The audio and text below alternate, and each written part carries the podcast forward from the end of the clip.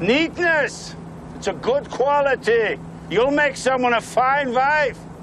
You are Dr. Heywood Floyd? Who the hell are you?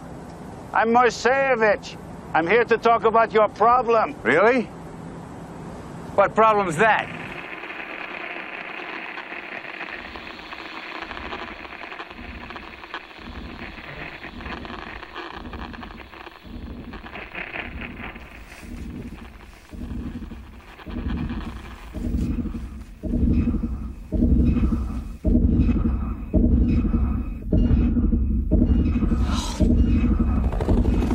This morning's detection of an unidentified radio source from deep space can neither be confirmed nor denied.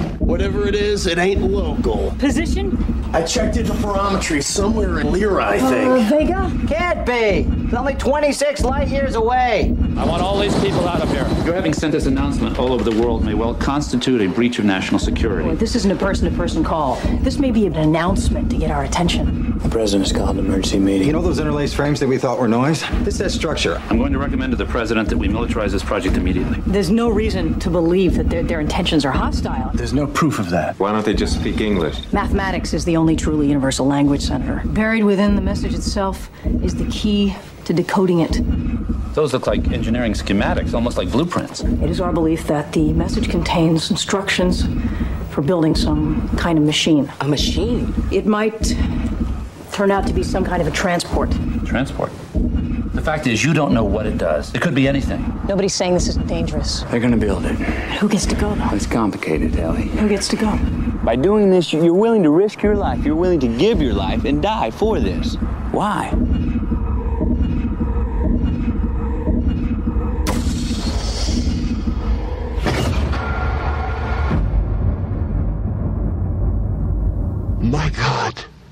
Full of stars.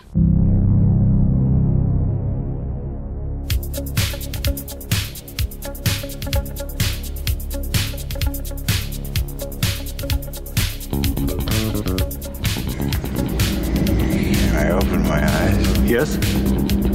Yes, with your assistance.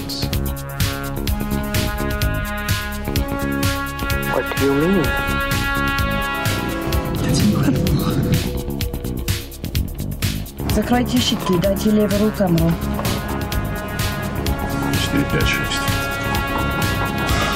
Все нормально. Welcome to voice print identification. It's 2001. A Space Odyssey. I'm Wes. I'm Brad. A fabulous bird reborn from the ashes of its earlier life. Max, how do you say chicken? Kuritsa. Kuritsa. Kuritsa. Kuritsa. Kuritsa.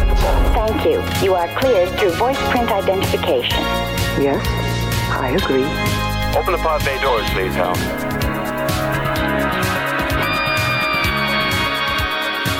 Oh my God, it's full of stars. 2010, you would make contact.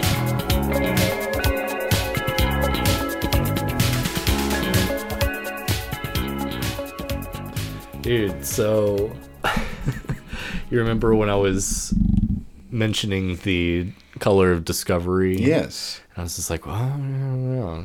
Maybe radiation or something like that. And then it wasn't. It was sulfur. Yeah. Well, when we get to that point, it, it's even crazier. And I hope that this all meshes together. But what I'm trying to put together right now is the fact that Io actually has volcanism and they've detected ejecta of sulfur and, and different compounds out of its small atmosphere or whatever, which could potentially, you know, completely coat the whole thing. And then Arthur C. Clarke actually name drops J.R.R. Tolkien and describing Io as Mordor. So there's actually like the possibility of Arthur C. Clarke writing in this volcanic ash and sulfur coating discovery based off of the description of Tolkien's Mordor. Wow. so That's insane. pretty cool. But we'll we'll talk about that when we get there. Wow. just- and there's also some really cool Arthur C. Clarke, C.S. Lewis correspondence. They were pen pals. Apparently, him and Tolkien and Lewis used to hang out together Whoa, whoa, whoa, wait a minute, wait a minute. Arthur C. Clarke was never mentioned in this conversation. Arthur C. Clarke. Now, I'm sure he wasn't a member of the club with the the Oxbridge faculty sharing their fantasies with each other, or was he? Oh. Because that was Oh. in England in the 50s. And we have a, a new piece of literature that we need to purchase. Oh my god. Okay, well, at least the paperback is pretty cheap. Okay, so check check out this title From Narnia to a Space Odyssey The War of Ideas Between Arthur C. Clarke and C.S. Lewis, which sounds incredible, but it actually has a lot of correspondence between Clarke and Lewis. Wow. Between uh, 43 and 54. Dude, Whoa. can you imagine what what? those conversations because Clarke was obviously not into any kind of theism or religion, and C.S. Lewis just permeates his work with very, very heady ideology, and uh, he is not a not necessarily a fan of all of Clarke's views, and they have at it, but apparently they were good pals. Fascinating. There's even after Lewis's passing, Arthur kind of writes to him posthumously. Uh, I guess I don't Mhm. just kind of shouting him out to the stars, like wherever you are, my friend. Wow. Um, but yeah, yeah, yeah. I think it's also in this. But when you check it out, apparently the hardback is sixty dollars, but the paperback's only thirteen. So I'll check that one out. It sounds Whoa. incredible. It highlights the potential dangers of the rise of technology. Oh my god. Well, yeah, another little something that we'll have to grab. And I kept, like I said, I thought I had a handle, and I keep making all these little connections. I can't even remember how that came up. It was because of something, you know, I was looking into something about IO, Mm. and that led me to that. Then about Discovery, you know, well, it doesn't say specifically, but the fact that it was covered in sulfur, that makes sense. Yeah. Something incredible's happening up there. Discovery is being pulled towards Io, or pushed away from Jupiter, whichever. The time has come to put ourselves in an orbit around Io. Тема жизни обеспечения. Проверялись каждые 20 минут. Я слежу за приборами, как обычно. Честно, что не может быть обычно.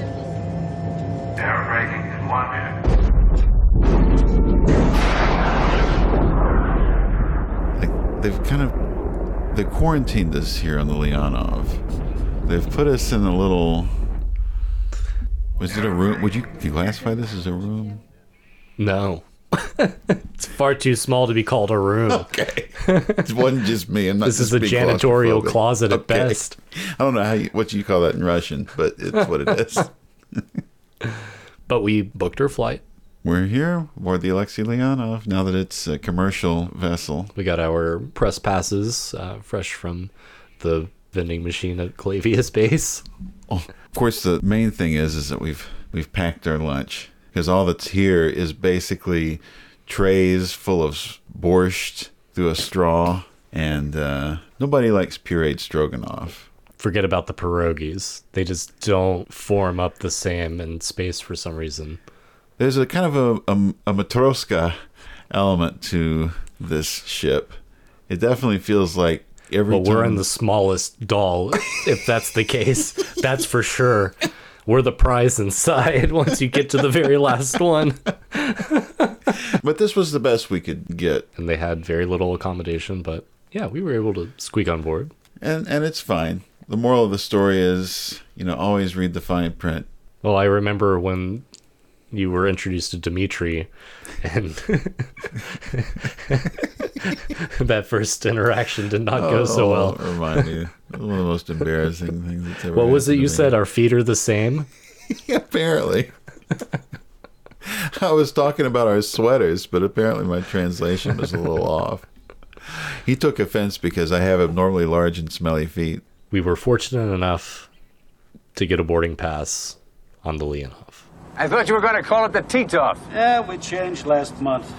People fall out of favor. And we are en route. And we are wearing sweaters, believe me.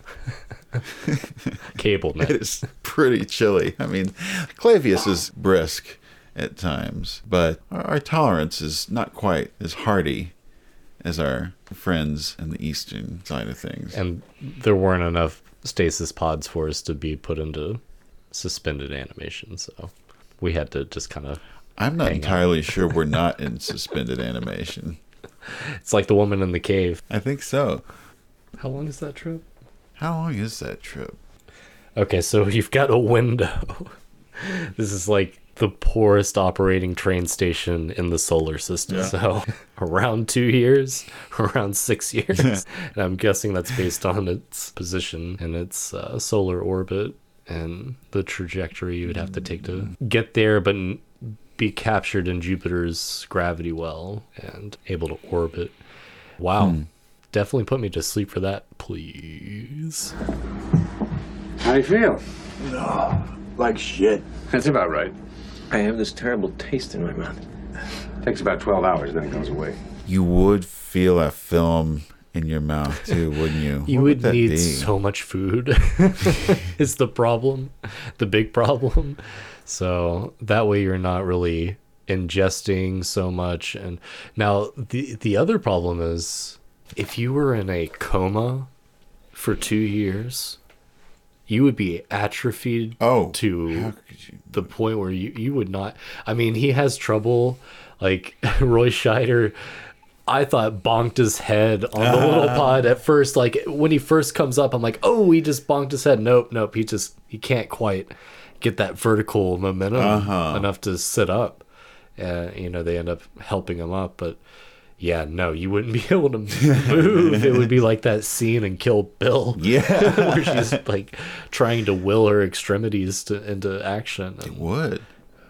It would, it would just take so long to rebuild muscle. If they put you into just a light sleep where you can just be tossed and turned, because I'm a tosser, I turn a lot in my sleep. That Yeah. would keep your muscles going. Yeah. Well, the big problem with all these pods is I don't know if they can accommodate a side sleeper. Mm, and I I'm pretty much a dedicated problem. side sleeper. Yeah. I sleep in like the uh the tiger claw position. I don't know if you know, know that from Street Fighter 2. it's basically like one leg hyper extended out and one knee shoved up into my chest for some reason. Yeah, I, I could see that being your default sleeping position. With a katana behind your, your hand, waiting.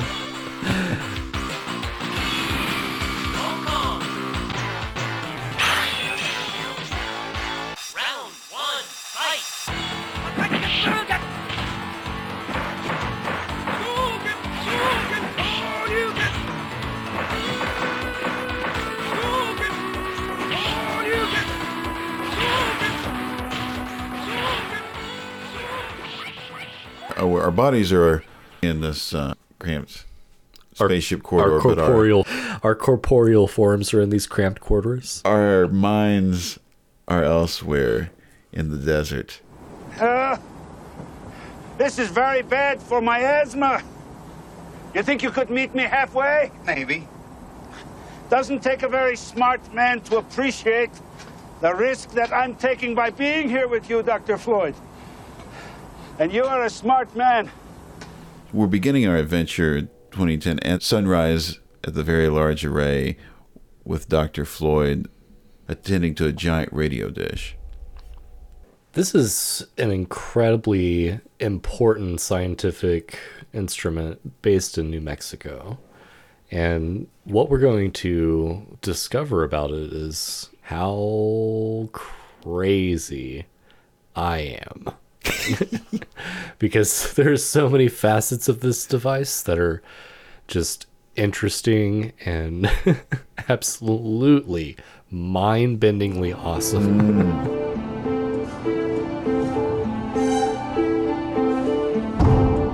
Much of what we know about our universe comes from large optical telescopes, which capture visible light just as our eyes do.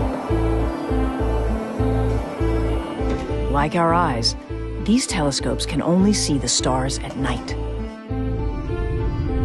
Dawn brings an end to observations and to this optical astronomer's workday.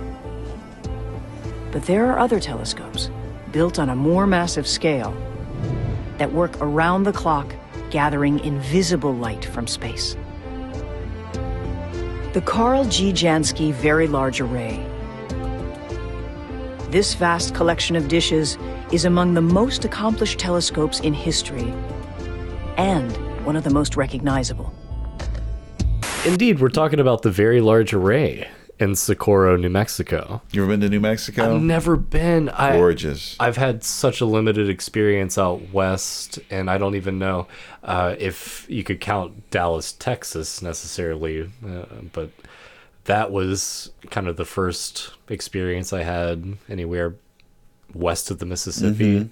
And then I also got to spend a little bit of time in California for a business trip. I didn't really get to vacation or anything like that, but haven't been to the deserts of our beautiful nation. I'd love to go. driving it is such a magnified it's a it, it's it's weird to be around so much majesty that's also so far away at the same time Yeah. you, you're you're you're surrounded by it but you're not really coming into contact with it except smaller I'm I'm sure it gives it such a lonely and probably a large feeling of solitude and as well as majesty. I mean, I'm I'm sure the desert's absolutely breathtaking out there. But and community too because when you get to a little town you check into the hotel and you realize there's maybe like 50 people out that night because there's maybe 5300 people in the village then you walk the town before you go to bed that night and in sunset you can just see everything and then all around you nothing Yeah. forever Wow. so you see the need for everyone to cling to each other Sure. because there's nothing and no life in between those little clusters of High tribalism. electricity and humanity. Yeah, I, I couldn't imagine. I mean, this is a population of around 8,000 people. To have such a high demand working science instrument in that area and such a low population, and also the lure of Hollywood and media to shoot this location. You've got the potential of it being like a, a boom city, but it's really kind of it's more like Burning Man. Mhm. You know, they have these temporary towns that Yeah. pop up overnight. I mean, they have to accommodate so many people in such a short amount of time and you end up with these temporary cities for the production team and for all the support staff to live in while they take the time to, to make these projects. And when they pack up and drive away, the immense quiet. It's so meditative. The minute you stop doing anything and all you can hear is maybe one car driving off. You think about the desert being used for telescopes all the time because, of course, yeah, there's no light pollution around you. That's perfect. The atmosphere there is so dry, the very low humidity also allows for more data incoming from these antenna. It, it really helps prevent any kind of noise being introduced into the sets of information that they're hmm. receiving. Set within the natural beauty of an ancient lakebed, these dishes tower like sentinels over the desert floor. The Very Large Array didn't get its name by accident.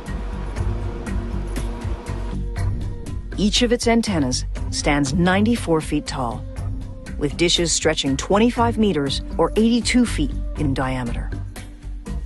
They are spread across the desert in a Y pattern, up to 13 miles in each direction. Combined, they form a single giant telescope larger than all of New York City. This massive synchronized system monitors the cosmos day and night. The VLA's enormous size is necessary for the unique kind of light that it observes. Our eyes see only a small sliver of the light that reaches us from space. But objects throughout the universe emit light across the entire electromagnetic spectrum. At the long wavelength end of the spectrum is radio light. Because its wavelengths are so long, making sharp pictures from radio light requires a telescope that is miles wide. Now, the Very Large Array is a radio telescope.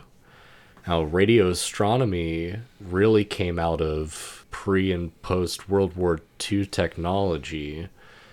I think the original intent was to help kind of map the visible sky through using like these large arrays of radio antenna but the original concept of it predated it by you know, 40 years almost Was the initiative consistent all the way through, or, or did it No. change? It changed, and there there seems to be several phases of it.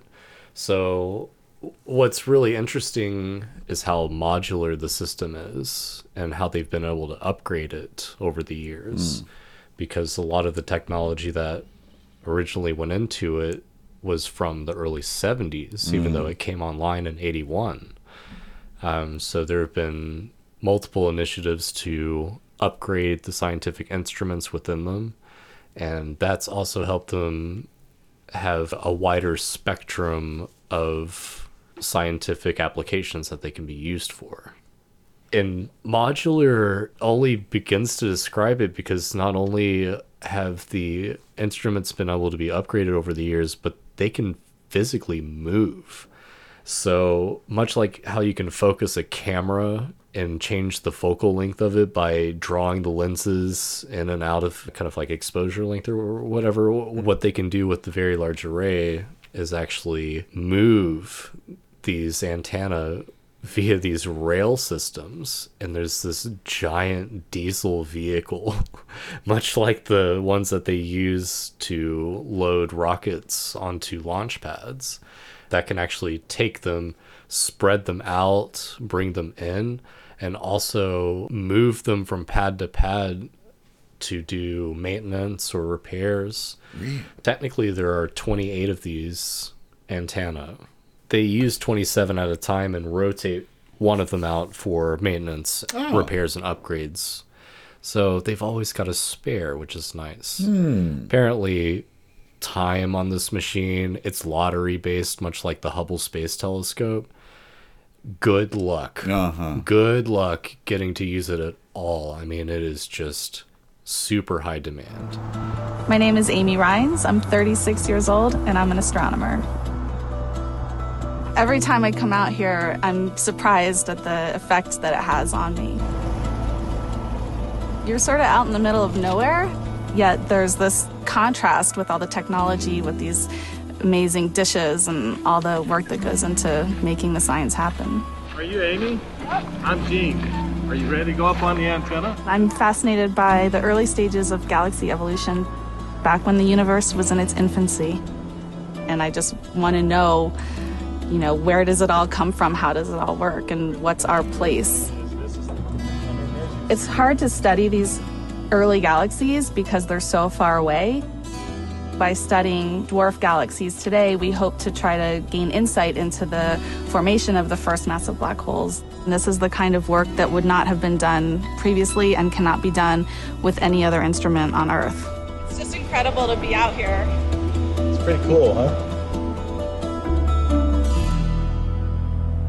This year there's going to be a huge upgrade to the VLA. We're talking like a multi-billion dollar upgrade. Really? They're going up to like 230 antenna. What? and like putting it all across the states. What? it's going to be an insane insane upgrade. There's there's um there's a news video that they went to the University of New Mexico to talk to him about it apparently back in September of uh, 2023 i think this got approved and they're going to start moving on it so- Whoa! So this is happening fast. This is happening It fast. Recent, it's happening fast. uh, but yeah i'm just like oh it's just there's so much Sprawling across the Socorro County desert is one of science's most treasured instruments. It's a gem just right here in our own backyard. The Very Large Array, or VLA, Astronomers all over the planet literally want to use it. made up of 27 large antennas. The whole antenna weighs 230 tons. Patricia Henning, director of the VLA, says the radio telescope helps us explore some of life's most fascinating questions. People have always been interested in the sky, right? As long as there have been people. We've been looking at the sky and wondering what's up there and what's our place in it. Each of these antennas collects naturally occurring energy from things in the universe like stars and the sun and galaxies and uh, all sorts of different things. helping us learn about the universe. But the facility is ready for an upgrade. The VLA is fantastic and it's still doing great science. It is over 40 years old now. We need to look into the future uh, and, and there's so much more we can do with a, with a you know, upgraded facilities. And plans are underway for what's called the next generation VLA. The antennas will have a new design, and instead of 27, there will be 263 of them. So it'll act like one huge telescope with elements spread out all the way across the U.S. With antennas concentrated in New Mexico, but also spread across the U.S. from Hawaii all the way to New Hampshire. It'll have 10 times the sensitivity of the VLA and give us 10 times sharper images on the sky. The more than $2 billion project is in the design phase, with the design of the new antenna just getting approved, clearing the way for a prototype to be built. They're expecting the NG VLA to bring more tourists in school classes, hoping it will excite New Mexicans I hope they will come and visit. I hope it'll be part of their education. while opening new doors for science. Really looking at, you know, more into the for- formation of stars and planets, also studying pulsars in, in great depth. And so now we're going to be able to study with a, a, a very modern instrument, looking in, in new ways, uh, getting into the details about how do stars really form. It's going to be great for that. Annalisa Pardo, KRQE, News 13. Yeah, uh, as far as original intentions, we're talking about looking at large celestial bodies. Mhm. They were also detecting things like explosions and nebula that were eventually identified as coming from spatial bodies like quasars and you know seeing black holes through the radio telemetry and they were also able to look at planets and and lunar physiological makeups and also 2010 the year we make contact and it's at the VLA and then contact and it's at the VLA wait what and we know that Carl Sagan consulted with Clarke and Kubrick. Yes. We talked about that we before. talked about his involvement already so what in the world was going on And Contact wasn't. He, I think he, he was vocal about the fact that Contact was very much a, a response And- to 2001 and the human his novel yes because i believe his novel came out in 84 No way. Really? no way no way 85 85. Wow. which makes sense Okay, so because this is the 40th anniversary of 2010, the year we made contact, Peter Hyams was going to direct The Star Chamber with Michael Douglas, and Michael Douglas suggested him as maybe the director for a movie he was producing called Romancing the Stone. Peter No Hyams said to Michael Douglas, You should star in this. Convinced Michael Douglas, of course, to be the star of what was at that point the biggest hit of his career Yeah. as an actor, which was then directed by Robert Zemeckis, who directed Contact. oh my goodness Somebody get a TV monitor. All right, patch the recording into the image processor. You want the new data? Uh, yeah, the new frequency, the one we just recorded. Hi. David, would you explain this to me, please? Along with the prime, there's another signal looks like a TV transmission. We're hot. All right, do me a favor, go get the blinds. There's a lot of glare. You're patched in. All right, it's definitely an image. Let's try and stabilize it.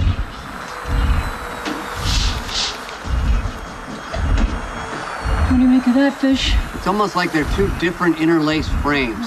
They're framing one. Ah, it's just noise. Trying frame two. Ah, I've got an offset carrier here. I think it's audio. Well, plug it in. Plug it in.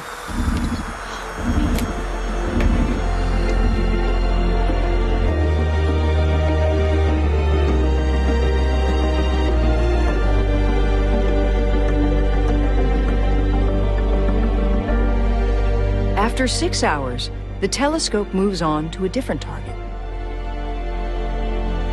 But the secrets from the distant galaxy have been saved on a microscopic scale. Like messages in an ancient language, they must be deciphered.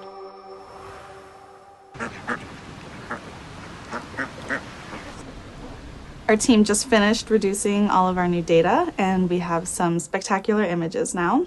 And we can do a very detailed comparison between the optical data from the Hubble Space Telescope, the infrared data from the Hubble Space Telescope, and now the radio data from the VLA. The evolution of it is really interesting. Yeah. It's like they do a module upgrade. It, it's funny because it's mentioned in the contact analysis that at that time it wasn't really equipped to mm. do any kind of searching for extraterrestrial signals. Because of the way it was set up, it was actually it was able to target things like clusters or you know galaxies, planets, mm-hmm. you know, down to granular objects. Yeah. And it wasn't really good at doing sky survey. Well, lo and behold, they do this upgrade, and all of a sudden, that's one of its like big things is they want to map the sky. Mm. So it is now capable of doing like these large spatial surveys wow. and would be actually a good instrument for it because I was kind of confused at first by yeah. reading that, but that was back in 1996. No so now with this new expansion that they're working on, I, I can't even imagine how capable it's going to be. And from the sound of it, it looks like they're wanting to put stations all across the US to in- increase its ability. So Can you imagine? I mean, that ex literally is an exponential increase in yeah possibilities that could come. From yeah, I mean, going from like 27 to over 200 that's that is insane and the geographical spread too right adds so many possibilities i think one of the big upgrades they did was in the way that the data was being processed and it was able to compensate for all kinds of different interference and mm. things like mm. that and they were able to get cleaner data input really?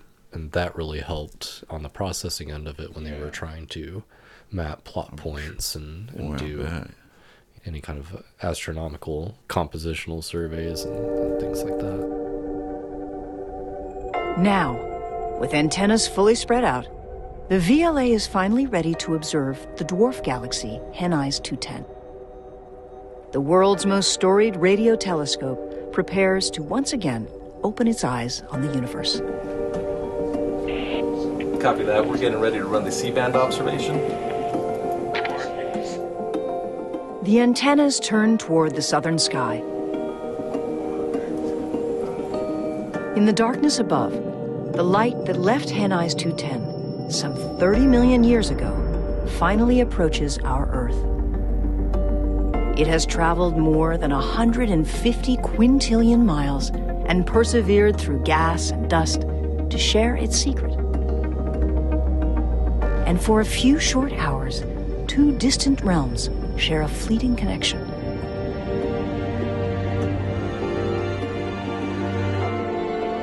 An entirely new catalog of human knowledge is captured and recorded.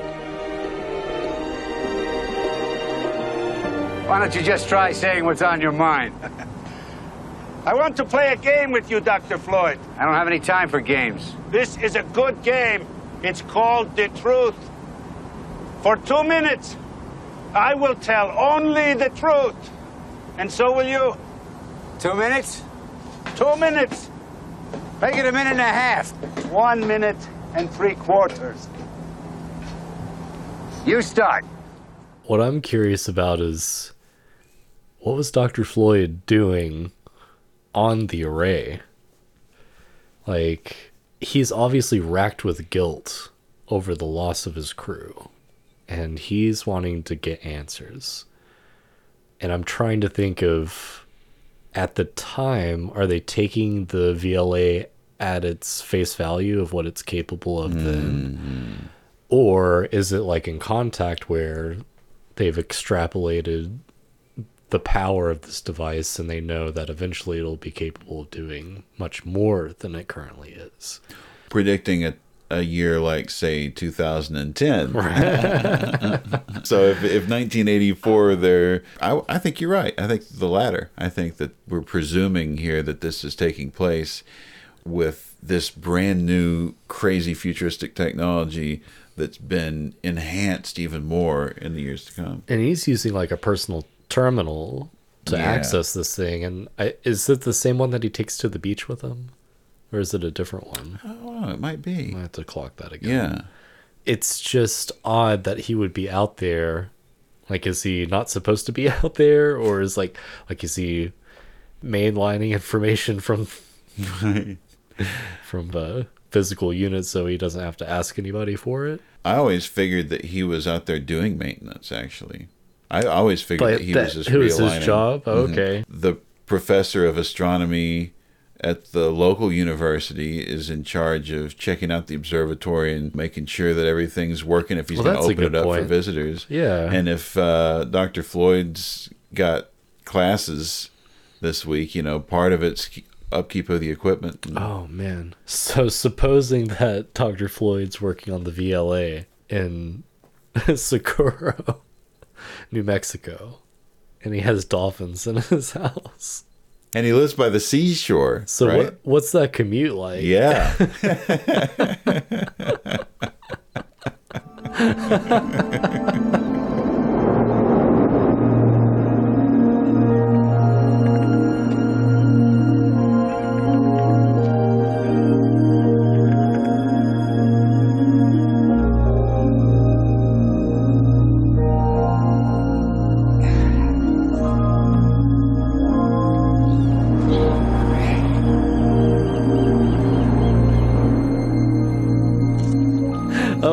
no. or are we talking about an even more disastrous climate change prediction than we even have today? Oh, yeah. The, the shoreline ends at Albuquerque.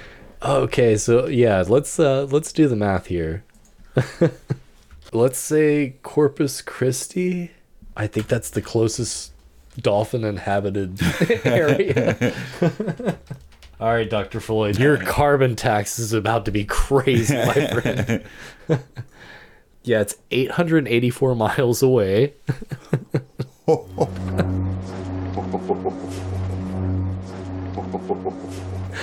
so he's either flying, which, um, yeah, how long is that flight? It's a four-hour flight. Hey, all Oh right. So he's just there to, you know, dust off a few things and then turn around Yeah, and go yeah, home. yeah, yeah, yeah. Because you gotta get back to C Lab to make sure everything's okay. With... oh, I guess I should- yeah, the, we the should- cephalopod or not the cephalopod, the ce- the cetacean, the cetaceans are whales and dolphins. Oh, okay. Right? I don't Is that right? They're hungry. Then you go in the pool and tell them to come to the table. I've got spaghetti here. I don't want it to go to waste. Tomorrow.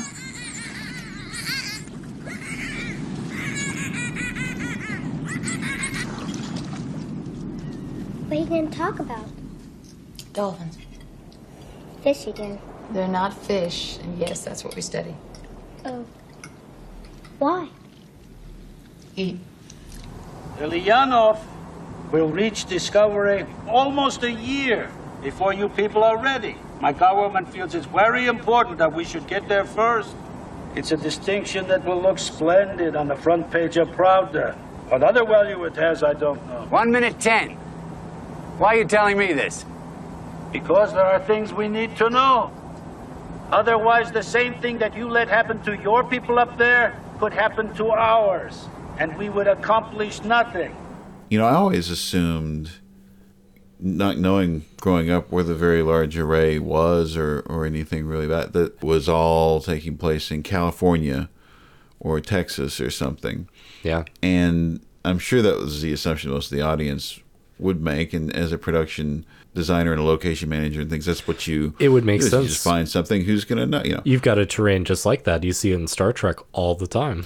So here's my question because in my own head canon, I had always assumed that this was one place, and that because they said he was chancellor of the observatory, the Russian scientist played by Dana Elcar was visiting him at the university. Yeah. secretly. Yeah. And that this was some remote base. He really had to get out there. the, I mean, there, university. There, there wasn't a, an airport anywhere nearby. He had to really come in. So is it is Arthur C. Clarke so insanely predictive that what he's actually describing is the University of New Mexico once this new expansion is completed It of the VLA, where they have like their own twenty eight. It has to be. dishes just accessible by the department the college.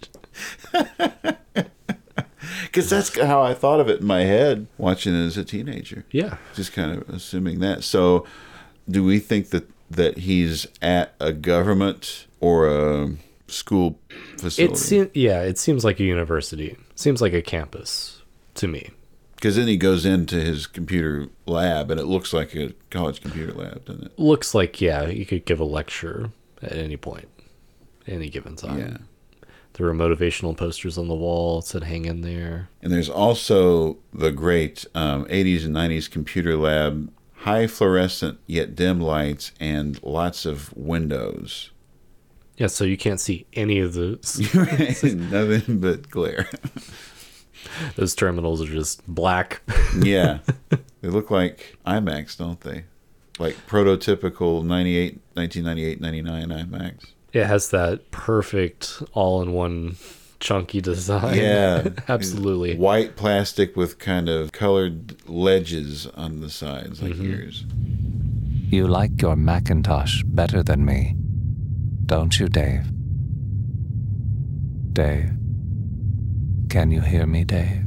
Yeah, so I mean, it just looks like a what you would typically see in a university computer lab. I, I Mhm. would totally believe this to be the uh, campus of University of New Mexico. Yeah, and if it um, were a government facility, I don't think Dimitri would have been able to roll in with his black True. Cadillac. And Yeah, yeah, that's true. uh, especially as heated as it already was with their tension in Central America was, and the naval blockade Mhm. situation kind of like coming to a head. I couldn't imagine it being easy for someone from communist Russia to be able to just easily get into the states and get to a university like that. I just read your final report on what happened to Discovery. You left a good number of loose edges. Ends. Ah, loose ends, yes, thank you. A good number of questions that remain unanswered. You just read that report? Took you this long to steal our secrets? How long does it take for your people to steal ours? Same amount of time. This is the period before Glasnost, before Gorbachev really opened things up. Mhm. This is actually a period where Reagan is escalating the rhetoric a little bit, I think, especially in the election year, which may or may not have something to do with the NCA chairman's quote about the president invoking Lincoln. Um, really? I don't know. I wonder about that. I wonder if that was timely in the debate for this presidential year. I wish I could bring you better news. It's getting worse here. The president addressed the joint session of Congress yesterday. He said he wasn't going to back down on the blockade. I don't know which was scarier, the speech or the Congress cheering it. He evoked Lincoln. Whenever a president is going to get us into serious trouble, they always use Lincoln. An interesting side note MGM published this in English and Russian. Hmm. So I wonder if this was within the Venn diagram of Russian interest as far as media went. And I, I think I could be wrong, but in the early 80s, Russian film was a little more liberal, or was able to be a little more Mm. liberal just because of the modernization of media, really. Just, Mhm. just being able to, to spread it around. I think music, I think that was true as well. Tarkovsky gets some veiled criticism out in his work. Leonov will reach discovery almost a year before you people are ready. My government feels it's very important that we should get there first. It's a distinction that will look splendid on the front page of Pravda. What other value it has, I don't know. One minute ten. Why are you telling me this? Because there are things we need to know. Otherwise, the same thing that you let happen to your people up there could happen to ours, and we would accomplish nothing. So the Russians are a year ahead at the start of this. And he says to check the orbit Yeah. of Discovery. Do you think getting to Discovery was maybe the new space race almost at this point? Most definitely. But there was more than glory to claim here. There was the power of the monolith mm-hmm. at stake. Or I guess Power of the knowing, the, knowing the Pandora's box of the Yeah. monolith, really. I mean, um, you, you don't want your rival to get to this potentially cataclysmic and also, you know, potentially powerful weapon Yeah. that it could have been used as. I mean, Yeah. it was able to restart Jupiter as a star. So I can't imagine what kind of megatonnage as far Yeah, as right. explosive capability it, it may have had. So the the Neutron Star Interior Composition Explorer is an X-ray observatory that studies neutron stars, black holes, and other phenomena from its home aboard the International Space Station. It's actually an Oh. external payload attached. NICER also demonstrated the use of galactic pulsars as navigational beacons for future deep space exploration missions. Well, on Valentine's Day, NASA telescopes find new clues about mysterious deep space signals. Using two of the agency's X ray telescopes, researchers were able to zoom in on a dead star's erratic behavior as it released a bright, brief burst of radio waves. And an ejection that would have caused its rotation to slow. What's causing mysterious bursts of radio waves from deep space? Two NASA X ray telescopes recently observed this fast radio burst minutes before and after it occurred, which is an unprecedented view, setting scientists on a path to better understand these extreme radio events. This is a hmm. NASA.gov press release. Hmm. While they only last a fraction of a second, fast radio bursts can release about as much energy as the sun does in a year. Because the bursts are so brief, it's often hard to pinpoint where they come from. And be- before 2020, those that were traced outside to their source originated outside our own galaxy, too far away for astronomers to see what created them. Then a fast radio burst erupted in Earth's home galaxy, originating from an extremely dense object called a magnetar, the collapsed remains of an exploded star. In October 2022, the same magnetar, called SGR 1935 plus 2154, catchy name, produced another fast radio burst, this one studied in detail by NICER, NASA's Neutron Star Interior Composition Explorer aboard the ISS, and the NuSTAR Nuclear Spectroscopic Telescope Array in low Earth orbit. These telescopes observed the magnetar for hours, catching a glimpse of what happened to the surface of the source object and its immediate surroundings before and after the radio burst. This is like a an emission. This is like the Tycho going blasting. Yeah. it's really interesting. Like one factor might be that the exterior of the magnetar is solid and the high density crushes the interior into a state called a superfluid. And when they get out of sync, it's like water sloshing around inside a spinning fish bowl. And the fluid can deliver energy to the crust and it emanates. There you go. The the density of this magnetar, a teaspoon there would weigh about eight billion tons on Earth. Juice. so to your point, what what are we dealing with? Like what kind of density Yes. and force? Yeah. There's already so much gravity from the mass of the uh, Jovian system. With its expanded capabilities, the VLA promises to serve humanity into the next generation and beyond.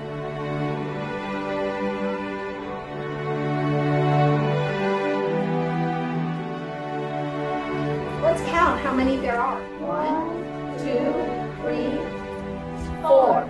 Five, six.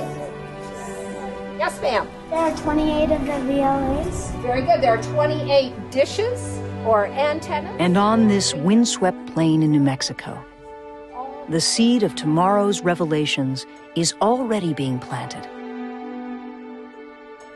As a new age looks up on the sky and wonders.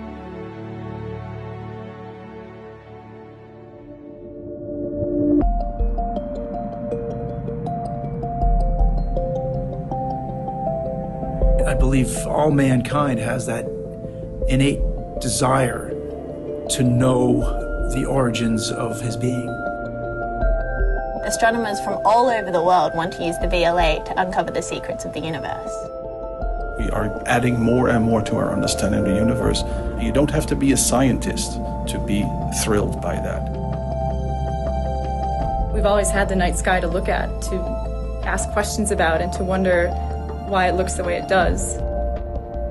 Why is it that the Earth happens to be the place where humanity has grown up? What, what is special about that?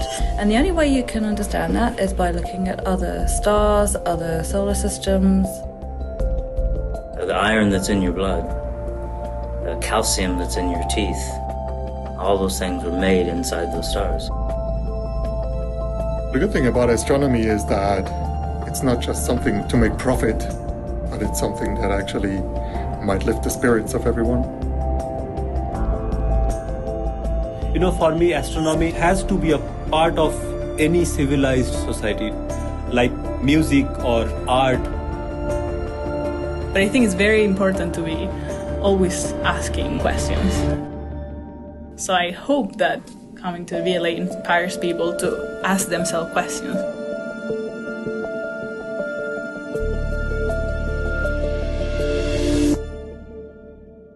It's just crazy. No one else filmed a VLA until, I mean, from 84 until 96 for a feature film. I mean, there were little things, and I found a uh, production company that will let you shoot there for 10 grand a day, I believe. Huh. You do have to be escorted by one of the uh, in-rows just to make sure, you know, no shenanigans. So it is a staff chaperoned shooting experience, I mm. guess. But yeah, you can you can go to VLA and, and shoot your own production. And they even tout like, as seen in Contact, Armageddon, Terminator Salvation, Independence Day. the Bon Jovi thing really threw me for a loop. Yeah. John Bovey. Transmitting from the Leonov. I'm Wes. And I'm Brad. Signing out. Thank you. Say goodbye. All right. Bye bye. Goodbye, Dr. Floyd. Goodbye.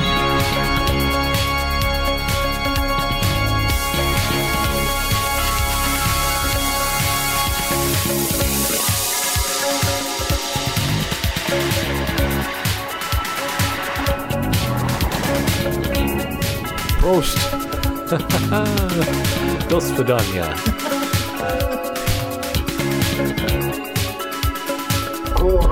ja.